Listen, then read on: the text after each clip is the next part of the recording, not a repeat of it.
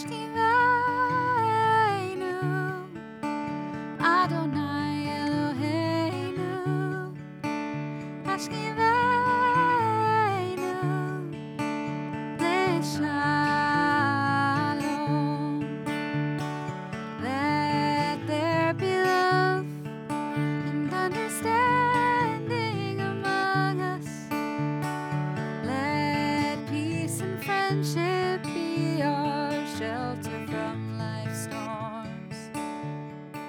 Shalom, and welcome to Torah to the People, a podcast from Temple Israel in Memphis, Tennessee.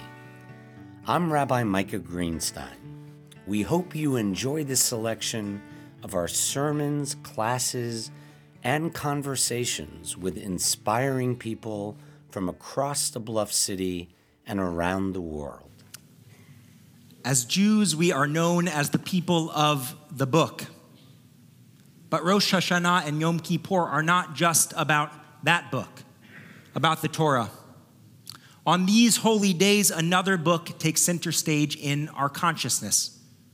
On Rosh Hashanah, it is written. On Yom Kippur, it is sealed.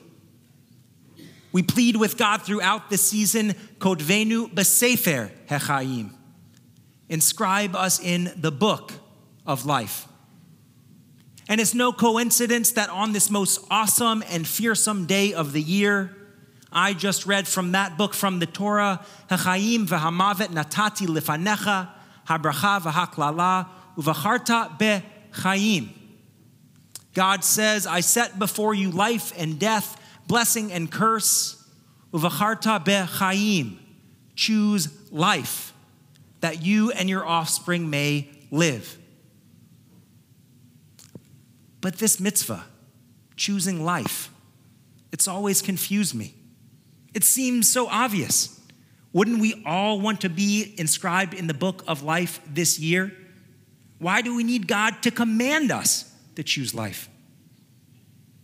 Choosing life must be about more than simply staying alive. I read those same words, Uvacharta Bechayim, choose life, five weeks ago at the funeral of a young man, Aaron Scahill, whose choice to stay alive was taken away from him at the age of 28 after living with and battling cancer for three years. Even though Aaron ultimately succumbed to death, he embodied those words from the Torah choose life in every way he could. A few weeks before he passed, he told me that the only one good thing to come out of his cancer is that while most people, most of us, put our lives on hold, we think we have the luxury of putting things off, saying, I'm going to do this or accomplish that later. Or I'll spend time with the people I love later. Aaron said, Once I got my diagnosis, I realized I wasn't going to put off anything anymore. Despite the pain, Aaron resolved to live as much as he could in whatever time he had left. Aaron loved to scuba dive. And after he was diagnosed, he encouraged his twin brother Sam to learn too, so that they could go on adventures together. Even after multiple surgeries and with a feeding tube, he and Sam traveled to Mexico to go diving, determined to see all that this planet, all that this life had to offer. A skilled undersea photographer, Aaron took beautiful pictures to share with his friends back home. And Aaron and Sam's home was always filled with friends. His whole life, even before his illness, he, he had a way of making you feel like you mattered, like he loved being in your company. And Aaron built so many friendships on his adventure through life. When Aaron's health deteriorated and he could no longer travel, he decided to take up rock climbing, of all things, here in Memphis. And once he was too weak to climb, even in his last days, Aaron would ask to be woken up in the middle of the night if there was a thunderstorm so that he could go sit on the porch, still in awe of the beauty and wonder of this life. Viewed on a bookshelf, the book of Aaron's life was far too short. But the way that he chose to fill its pages, with pictures and memories and experiences with the people he loved most. What a story he leaves behind. What a life Aaron lived. We honor Aaron's legacy when we learn from him and from how he chose life.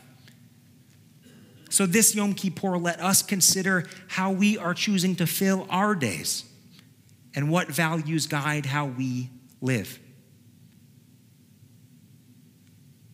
In 2015, before I left for rabbinical school, Rabbi Katie Bowman led a tech study with a group of young adults at my house. And she shared an article by the New York Times columnist David Brooks in which he categorizes the virtues that guide how we live into two buckets what he called, quote, resume virtues and eulogy virtues. Brooks defined them. The resume virtues are the ones you bring to the marketplace. The eulogy virtues are the ones that are talked about at your funeral. Whether you were kind, brave, honest, or faithful, were you capable of deep love?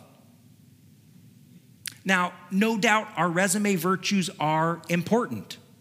You got to eat to live, and it's through our resume virtues that we put food on the table for ourselves and for our families.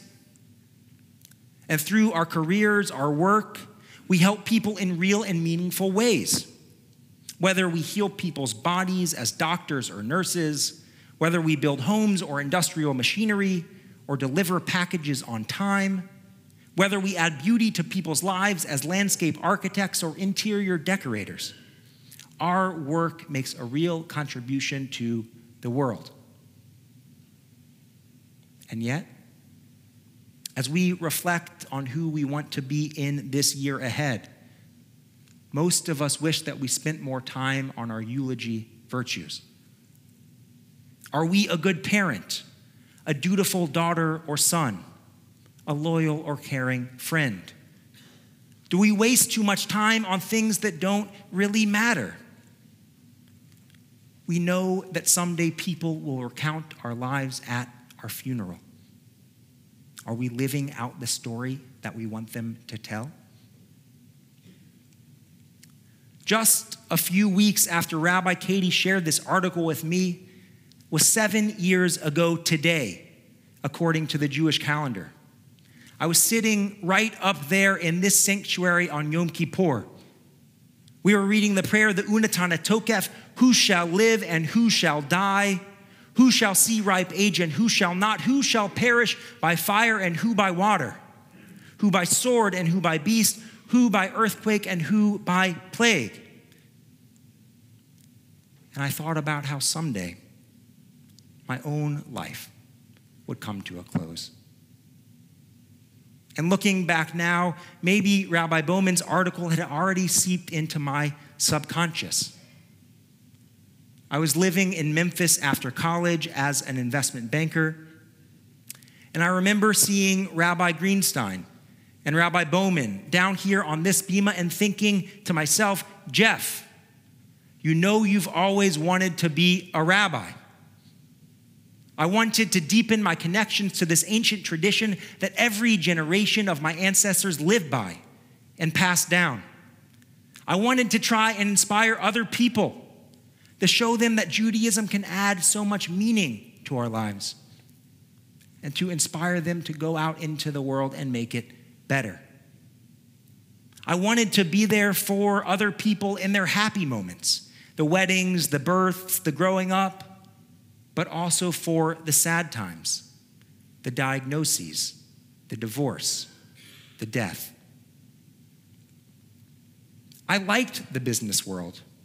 I found my job exciting and challenging, and I loved the people I worked with.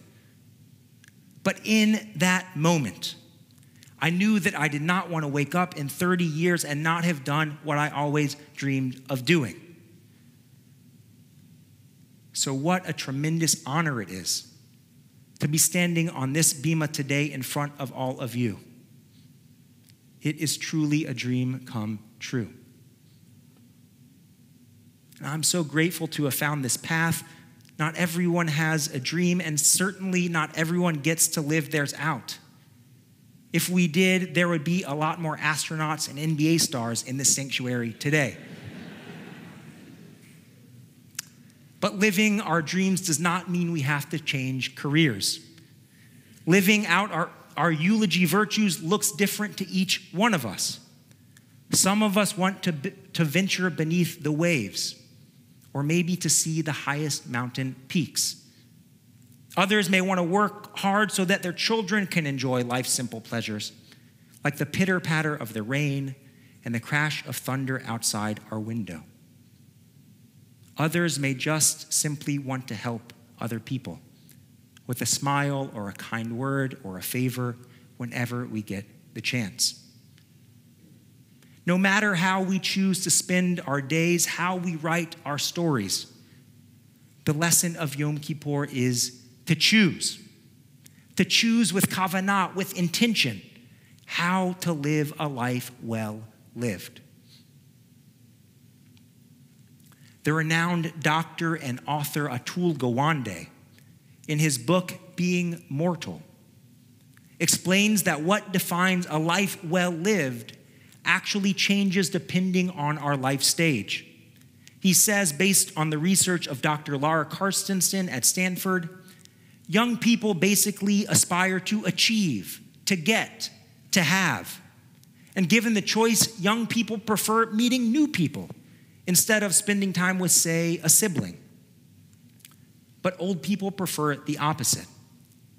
When people reach the latter half of adulthood, their priorities change markedly. They reduce the amount of effort they spend pursuing achievement and social networks. They narrow in. As people grow older, they interact with fewer people and concentrate more on spending time with family and established friends. They focus on being rather than doing, and on the present rather than the future.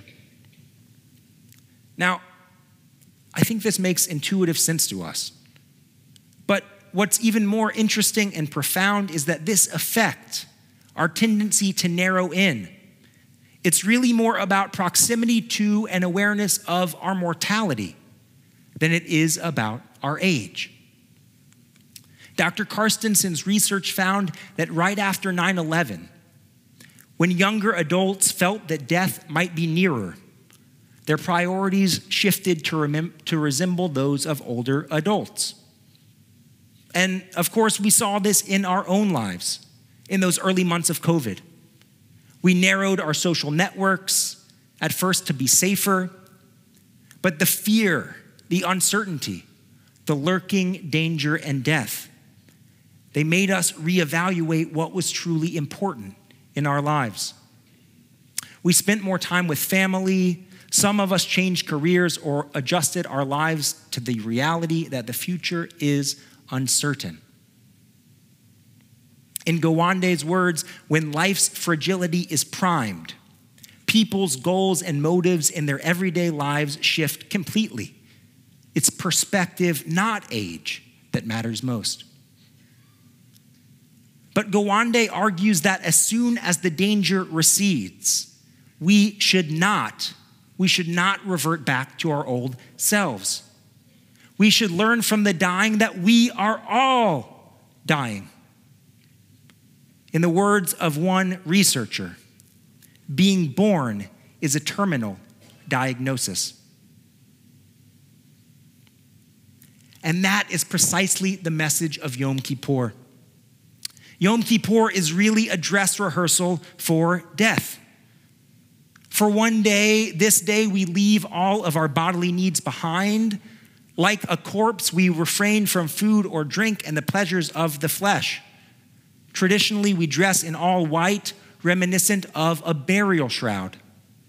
The question is not, as the Unetane Tokef asks, who will die, These high holidays remind us that we will all die. But Yom Kippur's message starts there, but it does not end there. On this day, when our mortality is front and center, what did the early rabbis choose as our Torah reading? Uvacharta bechaim, choose life. Precisely because we're going to die, we must choose to truly live with the limited time that we have. Are we spending our time doing the things and with the people that really matter? Are we leaving the mark we want to on this world? If not, Yom Kippur reminds us we still have time to turn, to change course. According to tradition, the gates of Teshuvah, the gates of repentance and returning to the right path, they remain open until Nila, until the very end of Yom Kippur. God can still change God's mind, can cross our names out from the book of death and write us in the book of life. But we, we have that power too. God is not the only author. We write our own story. We can never know how many pages the Sifrei HaChaim, the books of our lives, will number. But we can learn from Aaron Scahill and fill them with adventures, with friends and loved ones, with awe for the gift of life in every moment that we have. Living out our eulogy virtues, we can choose life every day. In the words of the 11th century rabbi, Rabbi Bachya ibn Pakuda, Ki hayamim megilot,